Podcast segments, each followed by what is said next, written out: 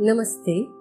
રોગ પ્રતિકારક રસીઓ વિશે થોડાક સવાલ જવાબ ડૉક્ટર આઈ કે વીજળીવાળા બાળકોમાં રસીકરણ એ ખૂબ જ અગત્યનું પાસું છે.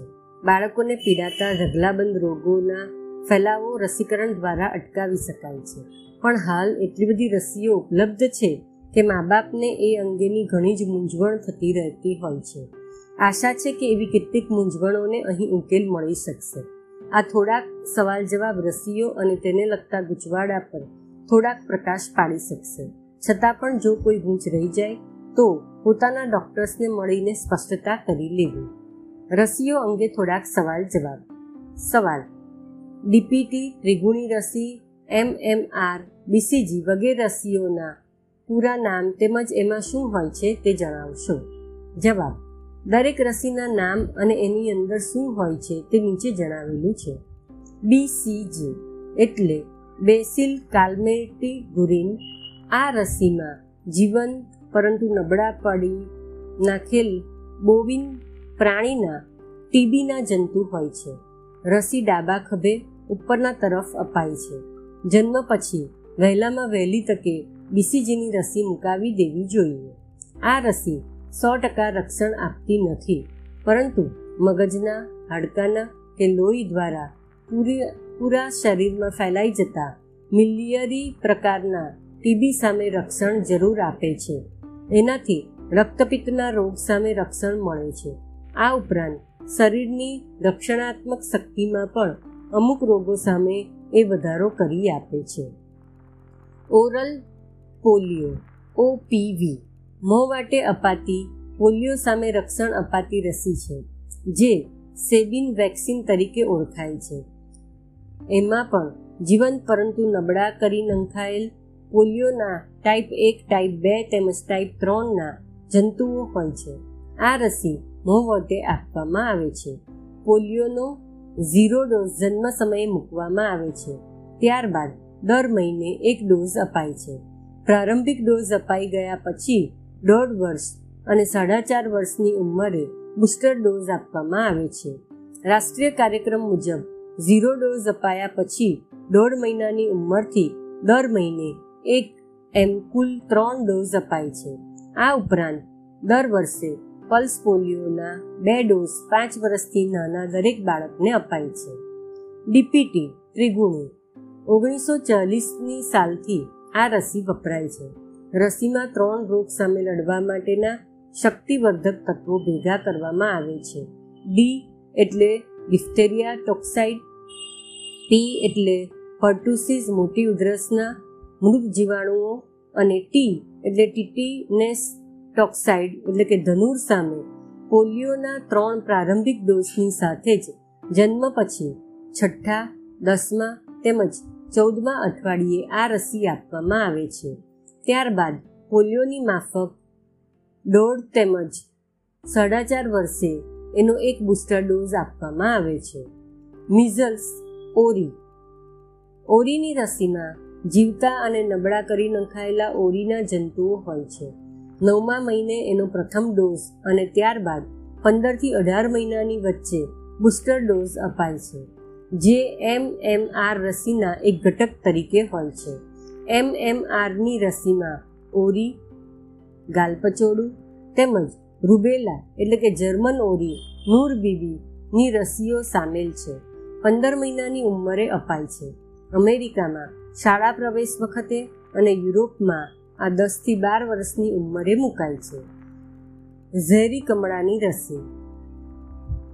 એન્જિરિક્સ બી, એનિવિક એચબી વગેરે ઝેરી કમળા સામે રક્ષણ આપે છે, જે હિપેટાઇટ્સ બી તરીકે ઓળખાય છે.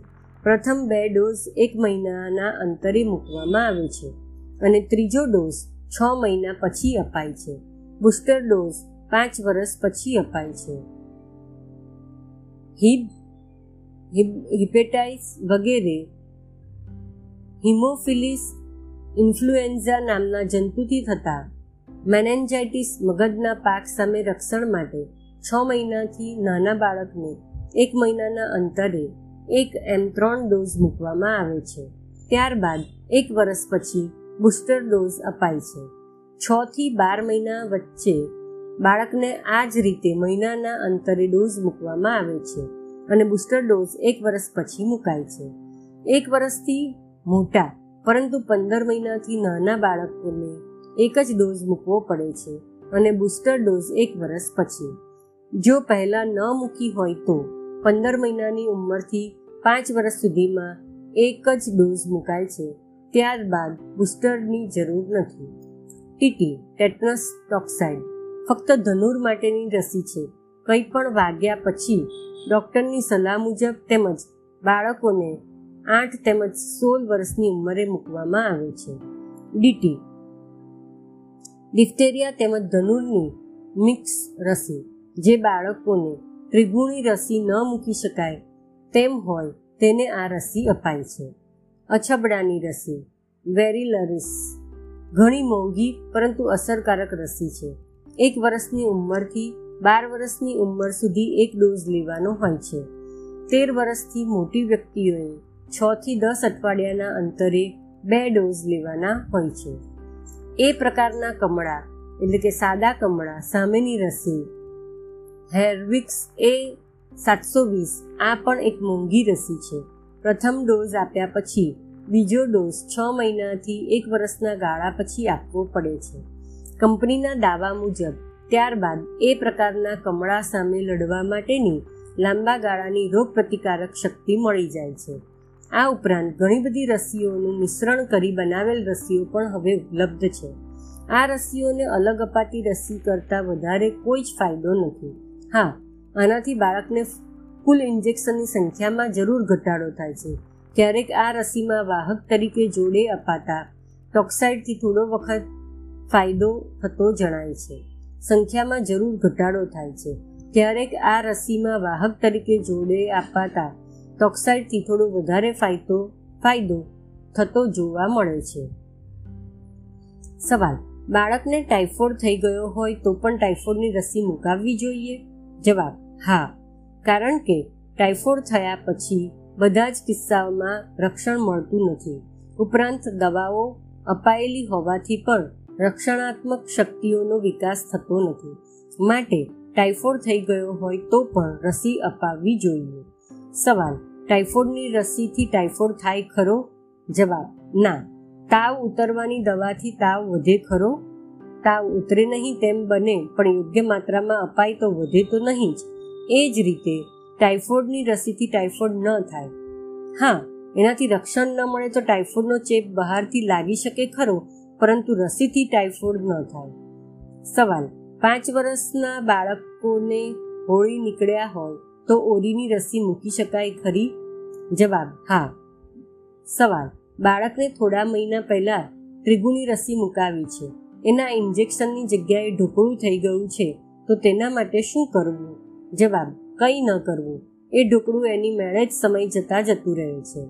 સવાલ, બાળકને તાવ સાથે ખેંચ આવતી હોય તો બુસ્ટર ડોઝ અપાવવા માટે શું કરવું? જવાબ ઇન્જેક્શન આપવાના સમયે જ પેરાસિટામોલ આપી દેવાનું, મેટાસિન કે ક્રોસિન વગેરે. ત્યારબાદ દર છ કલાકે બે દિવસ સુધી આપતા રહેવું. આનાથી તાવ અટકી જ શકશે. ઉપરાંત, જરા પણ તાવ જેવું દેખાય તો પોતા મૂકવા. કોઈ પણ સંજોગોમાં બુસ્ટર ડોઝ અપાવી જ દેવો. સવાલ, બાળકને ત્રિગુણી રસીનો તેમજ બી પ્રકારનો કમળો પ્રથમ ડોઝ આપ્યા ના પાંચ સાત મહિનાથી વધારે સમય થઈ ગયો છે. હવે બધી રસી પહેલેથી મુકાવવી પડશે કે બાકીના ડોઝ જ પૂરા કરવા? જવાબ, પહેલેથી શરૂ કરવાની જરૂર નથી. બાકીના ડોઝ જ પૂરા કરવા. એક વખત આપેલી રસીની યાદગીરી શરીર સાચવી રાખી હોય છે. એટલે જ ડોઝથી બાકી હોય ત્યાંથી જ શરૂઆત કરવી. સવાલ, ભૂલથી અમારા બાળકને કમળાની રસીના બે ડોઝ વધારે મુકાઈ ગયા છે, કંઈ નુકસાન ખરું? જવાબ, અમુક રસીને બાદ કરતાં વધારાના ડોઝથી કોઈ જ નુકસાન થતું નથી. એટલે કમળાની રસી વધારે મુકાયેલ ડોઝથી નુકસાન થવાથી શક્યતા નથી. હવે પછી વ્યવસ્થિત રેકોર્ડ રાખવાનું ભૂલવું નહીં. અસ્તુ.